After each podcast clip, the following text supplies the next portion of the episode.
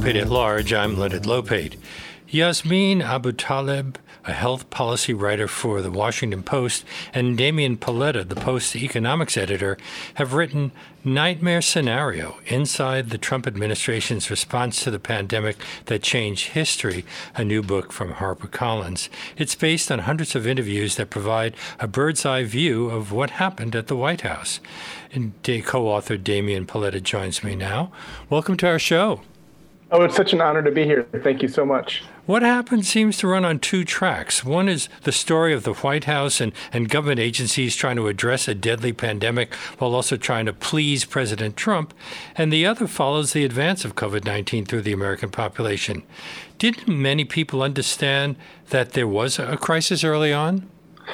No, actually, in fact, President Trump thought it was a public relations crisis. His real um, focus initially was on trying to get the stock market to go back up. It was it kind of entered a free fall in late February, and he thought it was because people were panicking. And so he sent out Larry Kudlow and others to do whatever they could to make people feel like this was all going to disappear. So while they were focused on the kind of public relations crisis, there were others inside the White House, like Anthony Fauci and Deborah Birx, who realized that this was becoming, you know, kind of a snowballing public health nightmare, and they tried to get you know more people to pay attention to what might be required if the, you know there were hospitals all over the country that were going to be overrun with sick patients. So there were two battles being fought simultaneously, unfortunately not by the same people, and often they were in conflict with each other. Oh, you report that on January 18th, Scott Gottlieb, who was then the commissioner of the Food and Drug Administration texted Joe Grogan at the Domestic Policy Council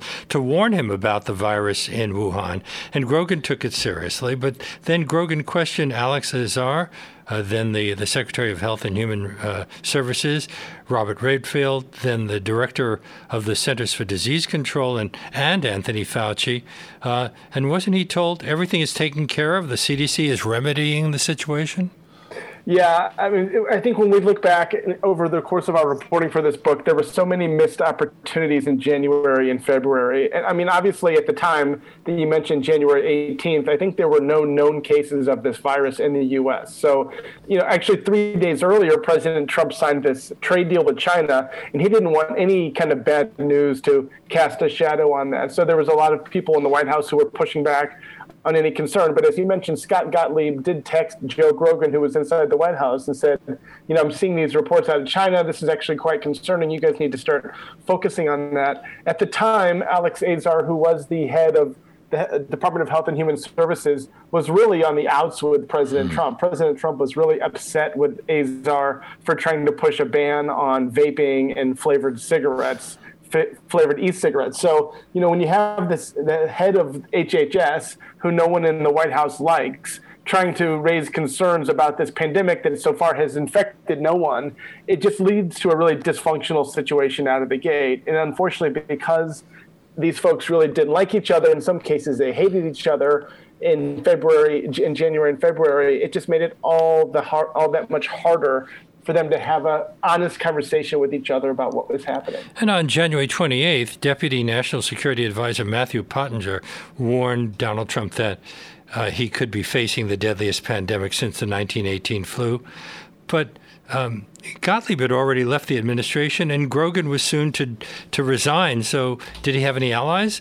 When he started well, wearing a mask to work, wasn't he considered an alarmist and frozen out of decision making? Absolutely, people thought he looked like an alien. I mean, he he wasn't wearing one of those simple masks you see in the street now. He was wearing, you know, kind of full headgear. And what's interesting about Pottinger is he he's a former Wall Street Journal reporter, as am I actually, and he had lived in China during the SARS outbreak, so he knew about government misinformation. He knew about how deadly and dangerous these, you know, respiratory viruses could be. So when he kind of went into the Oval Office that day and warned the president that this could quickly become a huge you know crisis of his presidency he was being deadly serious. I think the president couldn't believe it because, um, you know, like I said, there was only a few confirmed cases in the U.S. at the time, in part because they weren't really testing anybody. But you know, Pottinger was deadly serious. But as you also mentioned, this was the beginning of kind of a revolving door of personnel at yeah. the White House. Mulvaney was about to be ousted, Grogan was about to be ousted, and that made it even harder for them to coordinate a response. And uh, uh, many left and or would soon leave. And you say that what was left was a mix of family members, 20 somethings, former lobbyists, hangers on, uh, fourth stringers, former lobbyists, and sycophants. Right. I mean, sounds like so a good is, group. yeah, to lead the response to the biggest crisis in, in uh, 50 years.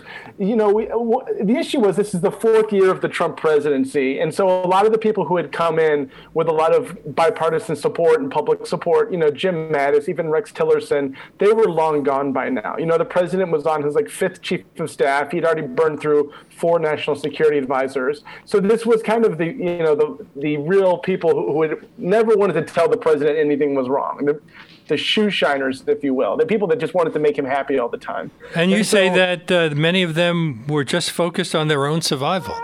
Oh yeah, I mean, because when, like we mentioned with Azar trying to, you know, survive and repair his reputation after the president erupted at him over vaping, these people were always like within two inches of getting fired, and the president loved kind of dangling that over their heads. And so when there's so much focus on self-preservation, there's just not enough focus on doing what's right for the country, and I think that really delayed the response tremendously. So he was fighting, Azar was fighting a losing battle here. Didn't the uh, CDC botch the initial test? Yeah, unfortunately. I mean, so they started designing a test in February, and they nearly got it right. I mean, uh, you know, this, like I said, this is a new virus. No one had ever seen it before. They they almost did have a test designed correctly, um, but they there was a there was like this one minor mistake in it that started creating false positives, and it took weeks and weeks for them to sort it out. And in fact, the CDC wasn't that transparent about the mistakes they had with the test, which made it even harder for them to acknowledge that they needed to make major changes. So as you know, weeks turned into almost a month, you had thousands and thousands of airplanes arriving from Europe in March, or sorry, in February, bringing tens of thousands of people who were sick. Mm. And by the time they finally got the tests corrected, it was too late. You know, the virus was everywhere. And by mid March, you know, it was sort of chaotic and really devastating. You report that. Uh in two of the three labs, the CDC wasn't following standard operating procedure, and, and Azar discovered that the CDC had put together the test in the same lab where it was running the test on live virus samples. Wasn't that a yeah. violation of manufacturing practices? It was kind of a violation of everything, and I think you see the CDC is still under a lot of heat right now for their response to the, the crisis, and we expect there to be a lot more reporting on the CDC. I mean, I guess the only thing I can say in the CDC's defense is they were trying to move heaven and earth to do this, but you know, an agency like that can't afford to make a mistake like this. You know, they, ha- they have to have a pristine reputation, and unfortunately, this was the first of many mistakes at the CDC. Um, but it really got them off on the wrong foot because the American public was starting to wonder whether they could trust an agency like that with a task as big as this. And the CDC's failures can't be blamed on Trump, can they? Oh no, not at all. Um, I think you know there was a lot of sort of institutional issues that the CDC was dealing with at the time, but at the same time, when you have the president breathing down the agency's neck like he was, and then he would you know who would ultimately train his guns on the FDA when it came to approving the vaccine. So um, I think that just made it harder for a lot of people to separate out decisions that were being made in the public interest and with public health at the forefront and then kind of with a political motivation. So I think when the president realized that the CDC was weak and that you know Dr. Redfield didn't command the respect of a lot of his peers, he kind of decided that was an opportunity for him to pounce and you know that made things a lot worse in the second half of 2020. You open the book with Dr. Fauci in his NIH office in August 2020 in his underwear, wondering whether the white powder that exploded from an envelope that he just opened had covered his face and his clothes uh, and exposed him to anthrax, ricin, or was just a hoax. So, how does that relate to the story you're telling here? Thanks so much for asking. You know, I mean, we wrote the book mostly chronologically, you know, running from January through the election. But we wanted, we felt it was important to start the book, you know, with this scene from August, which is you know, almost two thirds of the way through the year, where the where you have this, you know, globally recognizable figure, Anthony Fauci, then a 79 year old, you know, five foot seven guy from Brooklyn, standing in his underwear. And actually, as the as the section goes on, he's standing naked in a, essentially like a kiddie bathtub in the office, decontaminating his body. He was it told was really, to take off his clothes. Exactly. He was told to strip naked, and, and at the time they didn't know if this was like if he would be dead in a few hours. I mean, if this was ricin, he was a goner. There's no cure. And so, what we wanted this section of the book to do is to send a signal to readers that, you know, you thought 2020 was crazy. You thought you knew what happened. You have no idea how scary it got. You have no idea how dangerous it was, how, you know, kind of the forces of evil were unleashed on some of these people. And what really happened. I mean, obviously Fauci was, you know, on TV quite often, as was the president, and we kind of got to hear real time what these people thought about you know, hydroxychloroquine or vaccines or masks. But we really needed, we felt, to tell the story in this book of what happened behind the scenes, what happened to them at the coffee table, you know, when they were talking to their spouses or their kids, what the toll that this took on them. And so we thought that opening the book with that section that you described was a way for us to telegraph to readers, you know, buckle up. There's a lot more where that came. Well, from. a lot of uh, the people who seem to be disagreeing with the president were receiving death threats. He must have wondered whether that's what was happening here.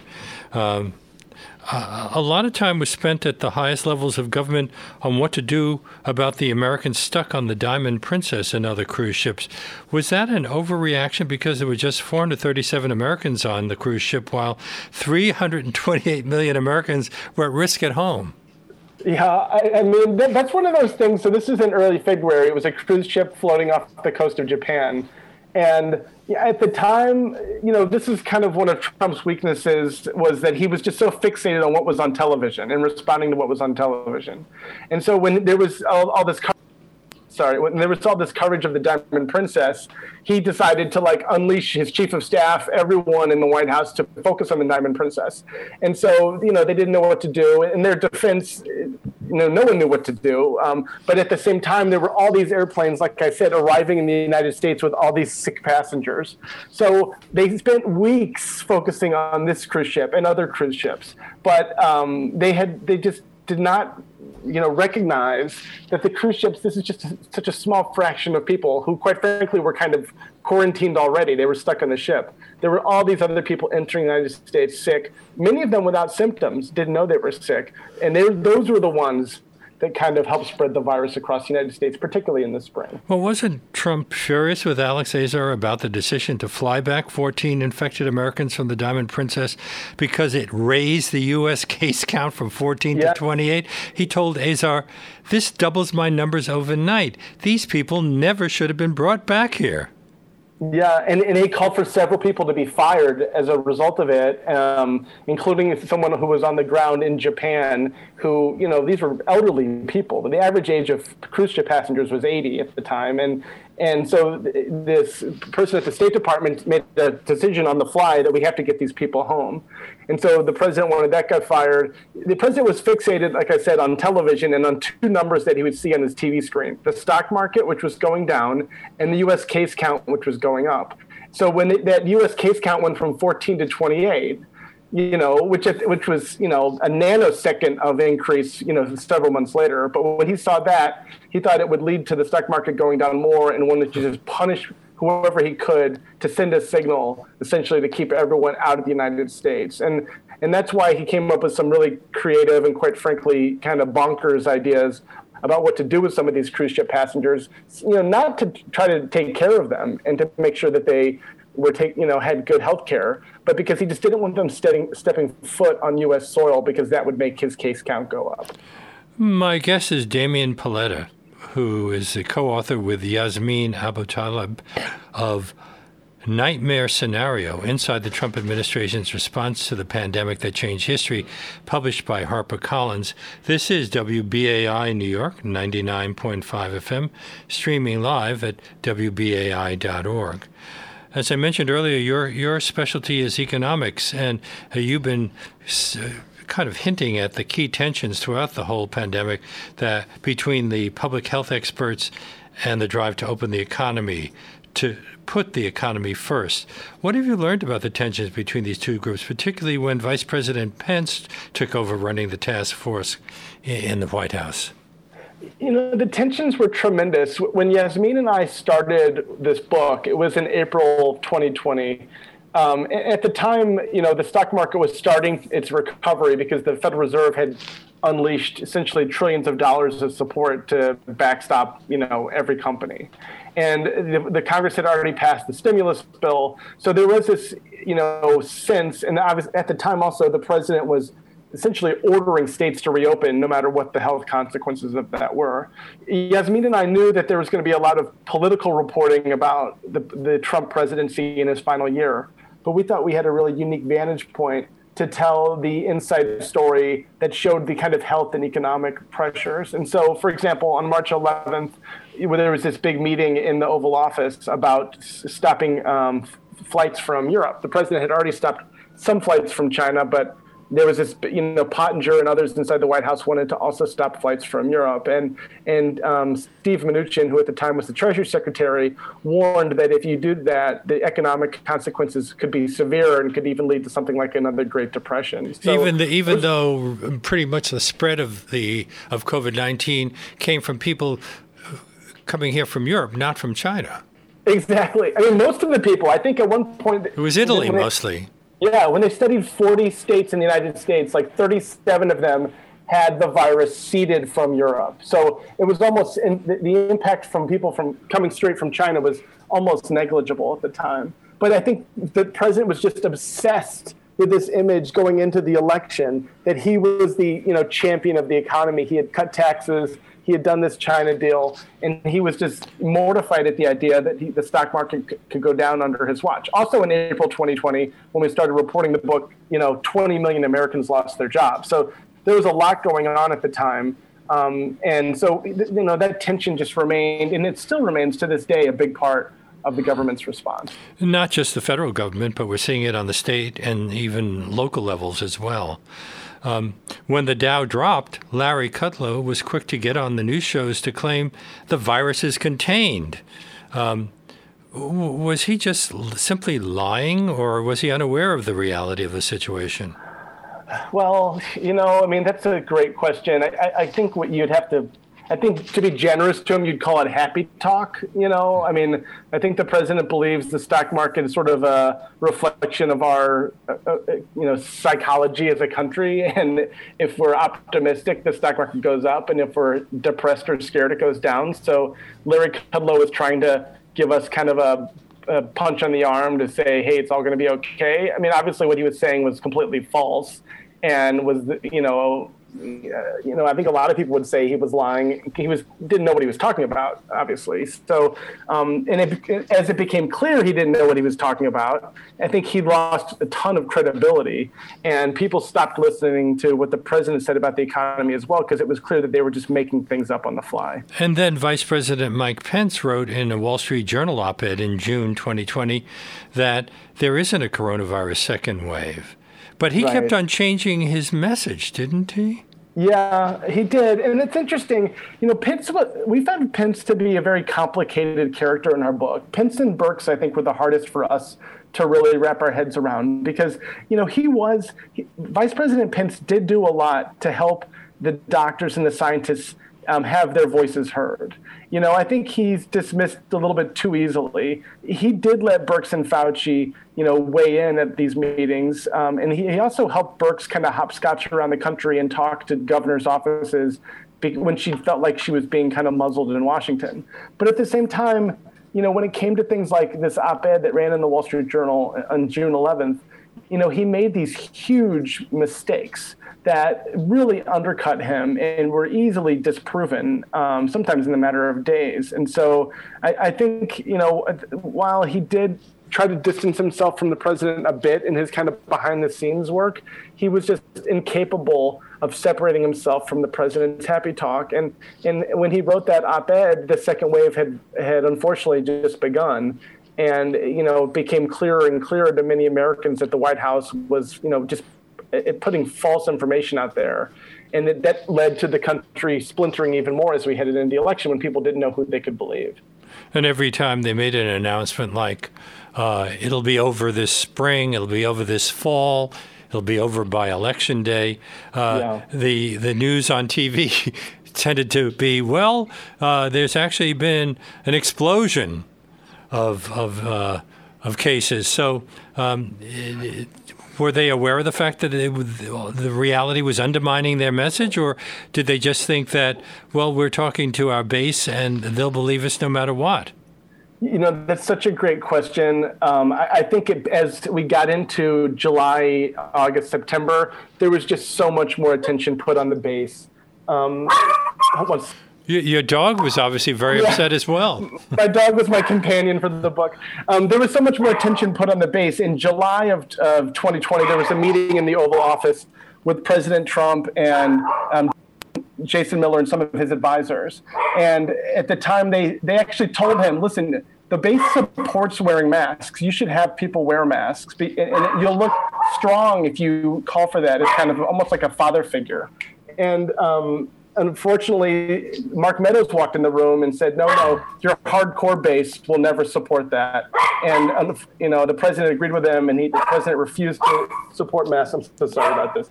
And then, um, uh, when the president refused to endorse the idea of mass, millions of his supporters believed him and that's what set us up for this terrible third wave going into the fall because we as we know masks do prevent the spread of the virus. And um, when millions and millions of people don't wear them as many people don't wear them now it just makes it impossible to stop it. Well there was wasn't there even a plan to provide masks to every american? Yes, and this is one of the stories in our book that yeah, know, I never heard this almost, one before. It almost seems like something from a Larry David skit. I mean, but we felt like we had to include it almost for historical reasons so people could learn. So this was, you know, almost this was kind of early, like in March or April, and they had amazingly convinced the um, manufacturers of like underwear companies, you know, like Hanes and Jockey, to create 600 million masks. And this is a time when there was a real mask shortage. And so these companies were going to create 600 million masks and then they were going to use the U.S. Postal Service to mail two masks to every American. You know, you didn't have to order them. There was no like online thing. They were just going to mail every person two masks. And it, the idea was, if everyone had two masks, then there would be no stigma. It wouldn't be such a big deal. And then if we could kind of snuff this thing out in, you know, the spring, then we could kind of move on and it would be over. And so they had a meeting in the in the Situation Room in the basement of the White House where they had they were going to kind of show these masks to each other. And Alex Azar put one of the masks on his face to show people what he looked like. I mean, this is the Secretary of Health and Human Services. This is kind of a big deal. And people started snickering. I mean, it was almost like a junior high school locker room environment. People started snickering. One person said it looked like he was wearing a jock strap on his face. And another person said it looked like he was wearing a training bra. And because they were so fixated on like appearances, the whole thing got shelved and you know the masks were not distributed. Um, and you know the rest, unfortunately, is history. But and, and didn't Mark Meadows out. think that the base would revolt if they told yeah. everybody oh, yeah. to wear a mask? Yeah, Meadows thought that there was this kind of libertarian revolt that would occur, which you know maybe he was right, but you know that if the government sent people masks, it would be like just this huge government intervention in people's freedoms. And so I think as he started to kind of flex his muscle a little bit, you had people like Fauci who just couldn't believe that the government wouldn't be trying to do things for people that would um, kind of make them safer. And so that was really when I think in in kind of April when that split started really getting worse inside the situation room between Fauci on one side and like Meadows on the other, and it got worse and worse as the year went on. Well, Birx seemed to be uh, handling the president well for a while, and then she disappeared. Yeah, you know, like I said, she she's such an interesting character for for us. She really gets vilified now. Um, you know, she made a very strategic decision early on to hold her fire when it came to President Trump's, you know, more bizarre statements. She she even at times would kind of flatter him in her public comments, talking about how his, um, you know, he's got this great scientific mind, or he really understands the data. And you know, the president at the time loved um, any kind of public flattery. So she was able to kind of use that to have a tremendous amount of influence. And there were times when it worked brilliantly for her. At the end of March, it was Birx who met with the president in the Yellow Oval Room, which you know to be I had never even heard of before. It's on the second floor of the White House. And it was on a Saturday night, and the president was all depressed because uh, a hospital in Queens that he kind of grew up near was getting just overrun by the virus. And Birx said, you know, and I think at the time one of the president's closest friends was in a coma from the virus. Stanley Chera. And so the, uh, Birx told him, listen, every hospital in the country is going to be like that hospital in Queens if you push states to open up. And she was able to convince him to stay closed. Um, now, she was almost too smooth. I think he soon realized, you know, when some of his more conservative advisors said, "Listen, you know, you got to you got to stop listening to Birx and Fauci. They're just getting you to you know do all these things that the base hates." So he started to resent her and kind of put her out in the cold. Fauci was protected because he was a um, career civil servant. He could not be fired that easily by the president. But Birx was a political appointee. She could be fired, so she had to tread more carefully. And when the president turned on her and she had already kind of annoyed people like Nancy Pelosi who thought that you know Birx had done too much to cozy herself up to Trump. She was like a woman without an island. She didn't really have anyone to turn to, and that made her situation a lot more precarious as the year went on. Did she talk to him about his suggestion uh, that people drink disinfectants or use UV light? Uh, my understanding is that she did not talk to him, but immediately after he said that at that fateful um, April press conference, she kind of walked through the doors and just almost gasped. And she told uh, another White House aide, Olivia Troy, I cannot believe what just happened. I mean, I think that was when she kind of saw everything unraveling and knew that she was going to be forever associated with these sorts of comments. You know, this is Dr. Deborah Birx had spent her career um, trying to, you know, prevent the spread of AIDS, you know, going all over Africa to work with governments to try to get AIDS under control. I mean, a lot of the work she has done has been considered heroic, and here she is sitting, you know, stone-faced at this White House briefing where the president talks about injecting bleach to stop the virus. It was just an, an incredible turn of events for someone of her career. No, Olivia Troy was a member of uh, of Pence's task force. Didn't Trump lose patience with Pence's task force? Oh yeah, he used to call it all sorts of expletives. I mean, he was furious that there was a forum for um, doctors to be able to to riff and stuff. I mean, when he would, when President Trump would come to the task force, he wanted the focus to be on the messaging. Who is going to be on Fox News any given day? How can we talk up how many masks and ventilators that he has procured for New York? He just wanted all the focus of these task force meetings to be on you know the good news that they could give to the public. And the problem was that you know Fauci would often walk into these task force meetings and say, "Well, geez, I'm hearing on the ground that there's no gowns in Denver, that the uh, you know the situation is completely out of control in New Orleans." You know, Fauci was trying to give people the real you know the straight talk, and Trump didn't want to hear any of that. So he really got mad, and at one point he even wanted to disband the task force until he was told that that would make things even worse in the public's eye. You're listening to Leonard Lopate at Large on WBAI New York 99.5 FM and streaming live at WBAI.org.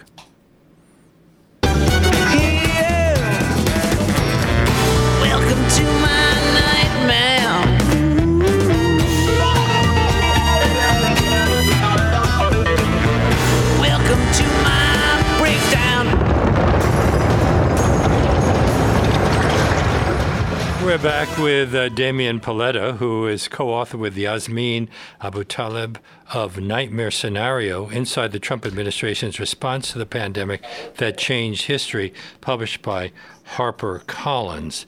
Now, um, do you know how sick the president was when he was admitted to Walter Reed? With this was a yeah, this was a huge focus of our reporting. We were kind of obsessed with that weekend. I mean, just as a person watching him walk across the South Lawn that day with the mask on, I felt like was one of the more iconic, you know, images of modern American history. We didn't know if we would ever see him again. So, you know, even though th- this happened like in October 1st, I think is when he went to the hospital, and then the public quickly kind of moved on to the final weeks of the election. Yasmin and I doubled back and did a tremendous amount of reporting on what took place that weekend when he he became sick. Well, And wasn't he much were- sicker than his his doctors and his advisors Oh, were reporting yeah, at the time? I mean, he was- Why were they he- lying? They were lying because they wanted for, for two reasons. One, they wanted to give the false impression that he was fine, that he was, you know, this like incredibly healthy uh, seventy-four year old man who just couldn't be stopped. Who was But they were also who was also medically obese? Yeah, medically obese, you know, never exercised, and uh, you know, uh, the. whole- I mean, listen, Leonard. Our reporting was that the guy almost died. He was put on oxygen twice. He was given miracle drugs that weren't uh, available to most Amer- any Americans at the time, and you know, miraculously and thankfully, those drugs saved his life. But he be- became very close. I mean, they told him inside the White House, you can either walk to that ho- that uh, helicopter and be taken to the hospital, or if we wait much longer, you're going to be wheeled out of here on a gurney for the whole world to see. I mean, he was his situation was deteriorating rapidly. And he, you know, it was, thank goodness his life was saved, but it was very, very dangerous moment for the country and for him. Haven't And many thought- haven't many of his advisors said that they learned he was sick from his Twitter feed? Yeah, not even his, not just his advisors, like people like Anthony Fauci. I mean, the people they were not sharing information because it was really a situation where only his close family members and the doctor were allowed to know what was going on. E- even the morning, um, the, the, so it was Thursday night at like 1 a.m. He tweeted that he was sick. Then he's still trying to tell people on Friday morning that he was going to have a normal day in the office, and they were planning meetings for him and stuff like that. But sure enough, you know, he was there. He was lying in his bed Friday morning with an oxygen mask strapped to his face. So they just they were really doing everything they could to not be transparent. Mark Meadows wasn't telling aides what was happening. Unfortunately, I mean, this was kind of lost in the shuffle. But there was a huge outbreak of COVID at the White House at that time. You know, many many people were becoming sick, and they were all starting to resent Meadows for not telling them what they should be doing, whether they should be tested, you know, whether they should be wearing masks and stuff. So everyone just kind of went home and refused to come back into the office. I mean, it was a really chaotic, you know, several days at the White House, and some people never forgave Meadows um, after that.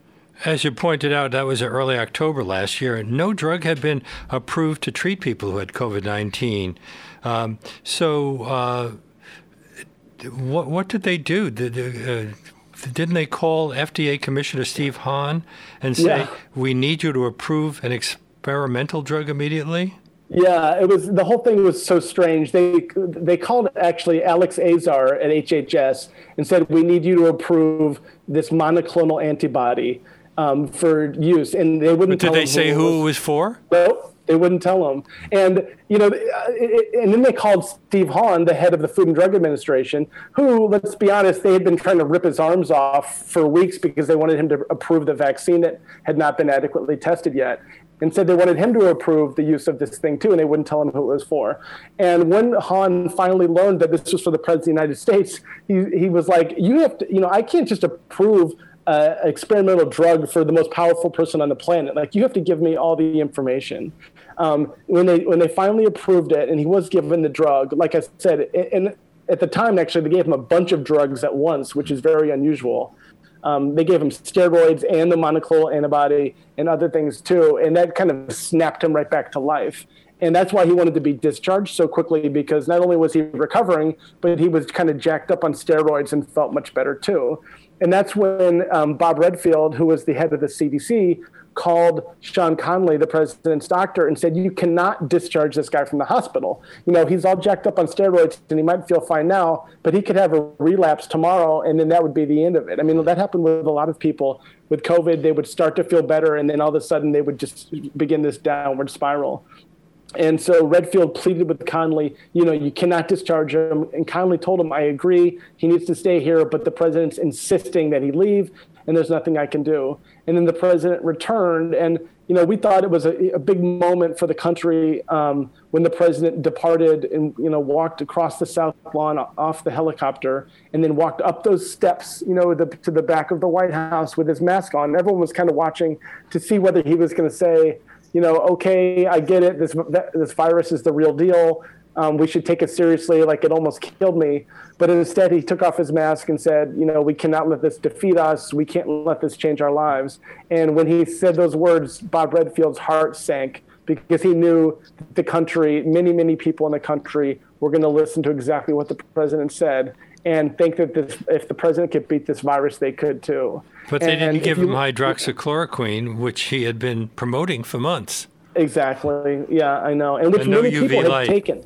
Yeah, or bleach. Yeah, exactly. The things that he had been kind of promoting when his life depended on it, he wanted nothing to do with. But you know, if you sadly, if you look at the the kind of charts of um, new cases and deaths, that point, October 5th, I think is when he's discharged, that's what began the terrifying third wave of the virus. And, you know, we went from, you know, 40 or 50,000 cases a day to, I think on election day, there was maybe 100,000 cases a day. And soon after that, I think they reached 400,000 cases a day of, of, of uh, COVID 19. And it all, that third wave all sort of began around that time. There was a lot of conjecturing in the media at the time about whether we could trust Meadows and Trump's Dr. Sean Conley when they said that he was getting better, but he did get better. Yeah, he got better. I mean, it is, it, you know, thank goodness. Like he was the target group, you know, mid 70s and obese he, you know, thousands and thousands of people just like him had been killed by this virus. Some of the, some of them you know, within hours. Like they really never had a chance. Some of them would go into the hospital quickly; they're in a coma, and then they would pass away. And well, they and wouldn't so, be yeah, given the drugs and the treatment that he was given. Absolutely not. No, they wouldn't even. They wouldn't. They wouldn't know who to call. Their family members members wouldn't know who to call.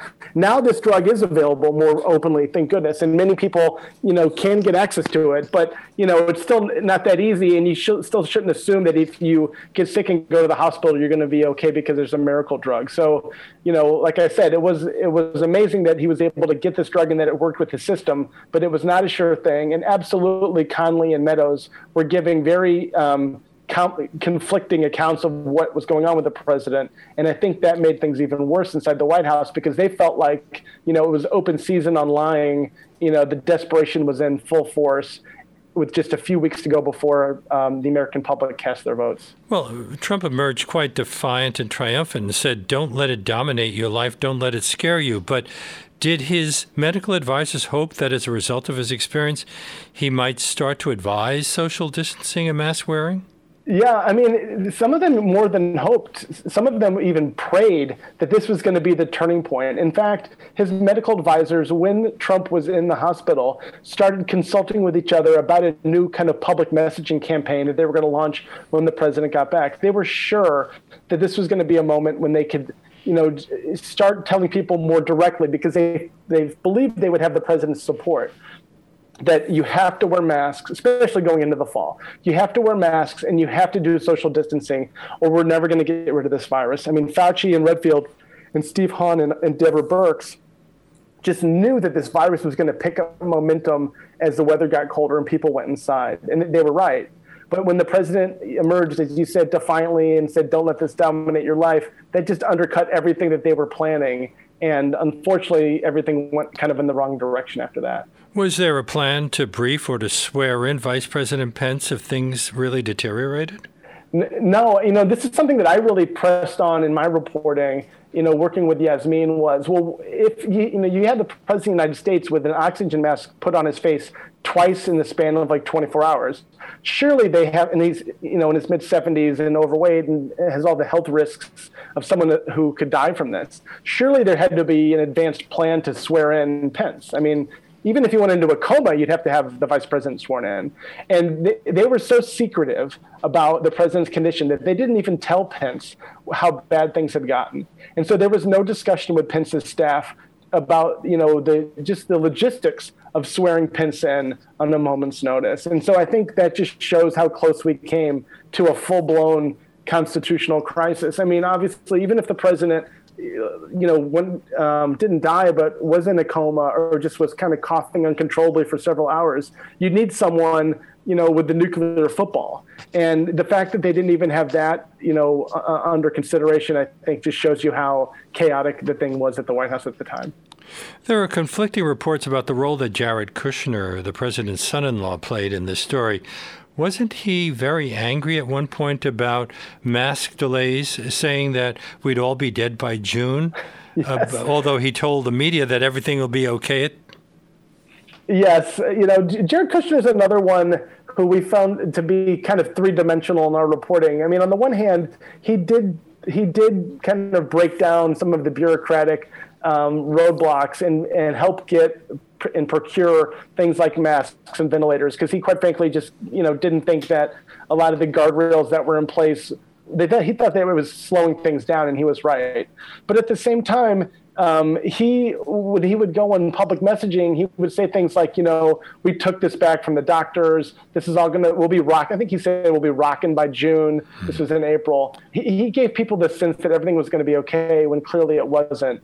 And, and, he did say at one point, you know, you blinking moron, we'll all be dead by June if you don't get more masks. But that's a conversation that you know didn't become public until our book was published much later. Didn't he create a, a shadow task force, although there was already a real task force? Yeah, yes, and you know you mentioned earlier that the president hated the Pence's task force. Well, they created another task force that was led by Jared Kushner, and that task force actually you know, did some good things and did some bad things. On the one hand, it created a ton of confusion about who was in charge.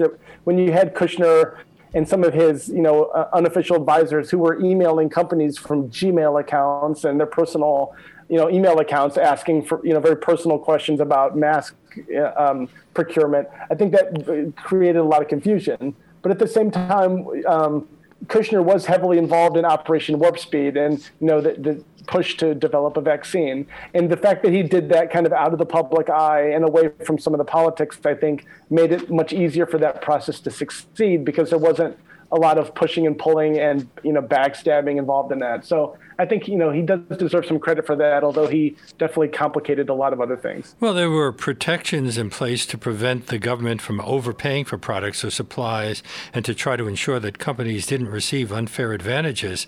But wasn't Kushner accused of overpaying for products? Oh, absolutely. I mean, in some cases, I think there were some ventilators that they paid more than twice what the things normally would have cost. You know, what made things so much harder was the president didn't want the federal government to kind of own responsibility for things like testing and masks. He wanted the states to be the ones that were to be blamed for this. So you had the situation where states were bidding against each other, you know, for their hospitals to be able to get masks, and that was driving the price of everything up. And so when the U.S. stockpile, you know, when when governors were calling saying, you know, we need masks or whatever from the U.S. stockpile, Kushner was very protective, and he was saying things like, well, that's our stockpile. You need to go get your own stuff. And so when they did make this push, there was a lot. It was a really focused because Cuomo, the governor Cuomo at the time, and Jared Kushner were in you know communication. I think more than once a day. And when Cuomo said we need all these ventilators, Kushner was kind of doing everything he could just yeah, to get but- all all the ventilators sent to um, New York, even though a lot of other states needed them. And so that drove up the price as well. And then he disappeared and then he just disappeared. Yeah, I mean, I think when things really started unraveling after George Floyd's murder on Memorial Day, Kushner really kind of left the whole COVID response process, except for you know playing a role in the vaccine development, and he started focusing a lot on the stuff that he wanted to do related to Middle Eastern relation uh, relations in the Middle East. And so, yeah, I, th- that's when the White House response unraveled even more. Is when Kushner wasn't there. You know, everyone was kind of vying for the president's attention. And um, unfortunately, like I said, in the second half of 2020, the response just got so much worse. This is Leonard Lopate at Large on WBAI New York 99.5 FM, streaming live at WBAI.org. My guest is Damian Paletta, co author with Yasmin Abutaleb of Nightmare Scenario Inside the Trump Administration's Response to the Pandemic That Changed History. It's published by HarperCollins. Uh, one of the uh, things that seems to have been slightly resolved recently was the whole issue of, of Pfizer's testing of, of its vaccine. Um, didn't Pfizer change its study design? Well, you know, it's interesting. So there was three. There were three vaccines. So previously, the, the fastest a vaccine had been developed was for mumps, and that had taken four years. But here we had three vaccines that made it through the process in a year, which was you know amazing, and we were so lucky because it helped us. Um, you know, get more than like 150 million people vaccinated. But Pfizer did things a little bit differently. They didn't rely, uh, like the other companies did, on Operation Warp Speed. They did a lot of this on their own. And also at the time, the FDA created some kind of new protections to ensure that the process seemed very walled off from politics because at the time president trump and chief of staff mark meadows were breathing down the fda's neck because they wanted this whole thing approved before the election. So the fda you know went above and beyond to try to make sure that people could feel like the vaccine had been tested properly and that slowed the process down a little bit um, and actually pushed things back until a few days after the election. And that led Meadows in particular to go ballistic when he found out that things weren't going to be out on time. And he actually accused Pfizer of costing President Trump his reelection because, you know, of just this data coming in a few days later than it was the White House had hoped. Uh, when Trump signed off on Operation Warp Speed in May 2020, didn't he say vaccines are too pie in the sky? Yeah, you know, the president and his supporters like to say that he's responsible for all this. And while it's true that he did create the task force and got you know the right people together to get it going, he definitely wasn't um, a big believer in it initially. He he actually has kind of um, had kind of anti-vaccine, you know, traits in his past, where he's, you know, suggested that vaccines can lead to autism and things like that, and he hasn't been a big proponent of the vaccine since he's left the White House. So, you know, while there were people and really smart people involved in the development of these vaccines through 2020, the president didn't really start believing until like later in the year when he felt like uh, they were achievable that it was something that could really help. And so, you know, like I said, it was Kushner and Fauci and others that, you know, really leaned in hard to this with the companies and the FDA and you know they deserve a tremendous amount of credit for getting it done. You suggest that before the pandemic really hit the United States, Trump was looking unstoppable heading into the election. The economy yeah. was strong. He'd weathered the impeachment hearings and been acquitted. And when he got polling numbers that showed 80% of Republicans would favor a mask mandate if it meant that uh, we could reopen and resume some activities, he and Mark Meadows rejected that. Why? They were just so afraid of the base. And by the base, I mean, you know, the folks who show up at the president's rallies that he feed off of.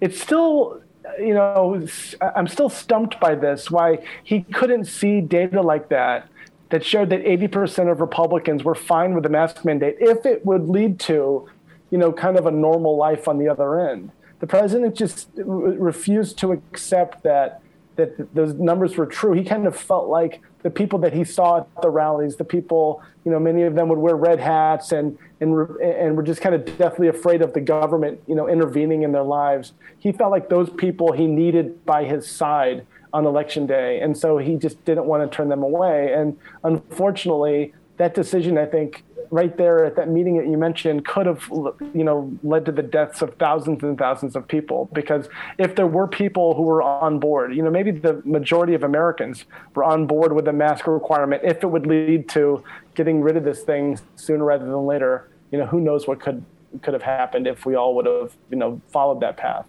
You interviewed about 180 people yeah, many of them multiple times. And um, I suspect some of them told you stuff that they didn't want their names attached to. yeah, yes, it's true. I mean, it was it, kind of a struggle for us, and as you can imagine, some of the stories were conflicting, and some of the things were just not true. And so Yasmin and I did everything we could to um, you know corroborate stories, to talk to other people who were in the room for certain meetings, and to really press people on on their memories. We felt like it was important um, for us to get this kind of version of history down fast because you know memories begin to fade. Many of the people involved in this process were kind of at, on the twilights of their careers, and so we thought it was really important for us to kind of pin them down and get as many details as we could. We felt, you know, quite frankly, that the American people deserved it because we knew, you know, this is our first book. Um, and sadly, our first book has a does not have a happy ending. But at the same time, it was a really important book. We feel like for people going forward, so that they don't make the same mistakes that these folks did last year. And some of them revealed some of the dirt that uh, yeah. that you include. For example, Trump was apparently so enraged at uh, the, John Bolton. His uh, former national security advisor for writing a tell all book that at one point he said, hopefully COVID takes out John? takes out John. I mean, can you imagine the? And he wasn't kidding. Uh, you know, I just think that these pe- people, when when they realized that we were writing a book about this, and it wasn't just for a newspaper story or something that was going to go up on the internet or on Twitter, they did let their guards down. I mean, I think they felt like this version of history needed to be told. And and but there was also as you can expect some people who felt like well if we had you know um, extracted some unflattering details of them, they were going to give us some unflattering details of someone else. So we had to be careful not to let our book turn into that kind of thing either. But at the same time, we felt like we needed to present these characters, all of them, warts and all, you know, their mistakes as well as some of their better decisions, because we want this to really reflect what we believe is one of the most consequential years in American history. Well, we have just about a minute and a half left, but I was wondering about uh, how serious Trump was when he suggested repatriating or sending quarantined Americans to Guantanamo Bay. So, you know, at the time, I, I couldn't believe it um, when the, the, my first source told me about that. But they said that the fact that he brought it up on two separate occasions means that he was deadly serious. And initially, he told people during a meeting in the Situation Room that instead of bringing people on cruise ships back to the U.S., we should send them to Guantanamo Bay, Cuba, so that they could be off U.S. soil and their numbers would not count towards the total.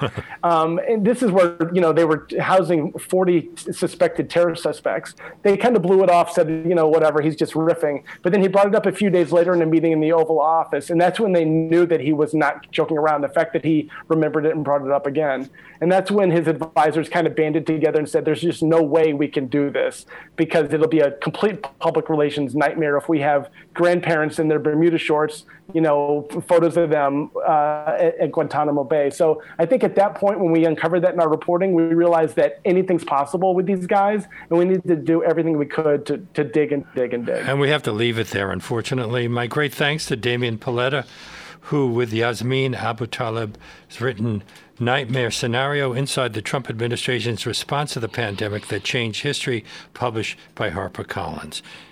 It's been an eye opening conversation. Thank you so much. My pleasure. Thank you. And that brings us to the end of today's show. If you'd like to hear more, you can access our over 500 past shows at WBAI.org. We're also on Apple Podcasts, Spotify, and everywhere else that podcasts are available. And you'll find links to all of our past shows at leonardlopate@large.com. If you'd like to write to me, my email address is leonardlopate at WBAI.org. Before I sign off today, I need to take just a minute to ask you to support this station. We're asking all of our listeners who have the means to do so to step up and make a contribution of whatever level they're comfortable with by going online right now to give2wbai.org or by calling 212 209 2950. That's 212 209 2950 to keep this show coming to you weekdays from 1 to 2 p.m. Like most public radio stations across the country, WBAI has been severely challenged by this pandemic, and because of all of the economic instability, a lot of our longtime listeners have had to drop their support, which is why we're asking anyone who is able to, in this time of crisis, to step up and make a contribution of any amount to help keep community radio in Leonard, Lopate at large on the air weekdays from 1 to 2. Again, the way to do that is to call 212 209 2950 or to go online to give to WBAI.org. We'll help you do it right now. Become a sustaining member. What we call a BAI buddy is a particularly great way to support BAI without having to lay out a lot of money at one time. And you can become a BAI buddy or make a contribution of any amount. Again, by going online to give2wbai.org or by calling 212-209-2950. To everyone who's already supporting the station in the name of Leonard Lopate at large, at whatever you whatever level you're doing it, I thank you so much. And I hope you can join us again tomorrow when investigative journalist and regular contributor to our show, Bob Hennelly, will discuss recent developments in local news. We'll see you then.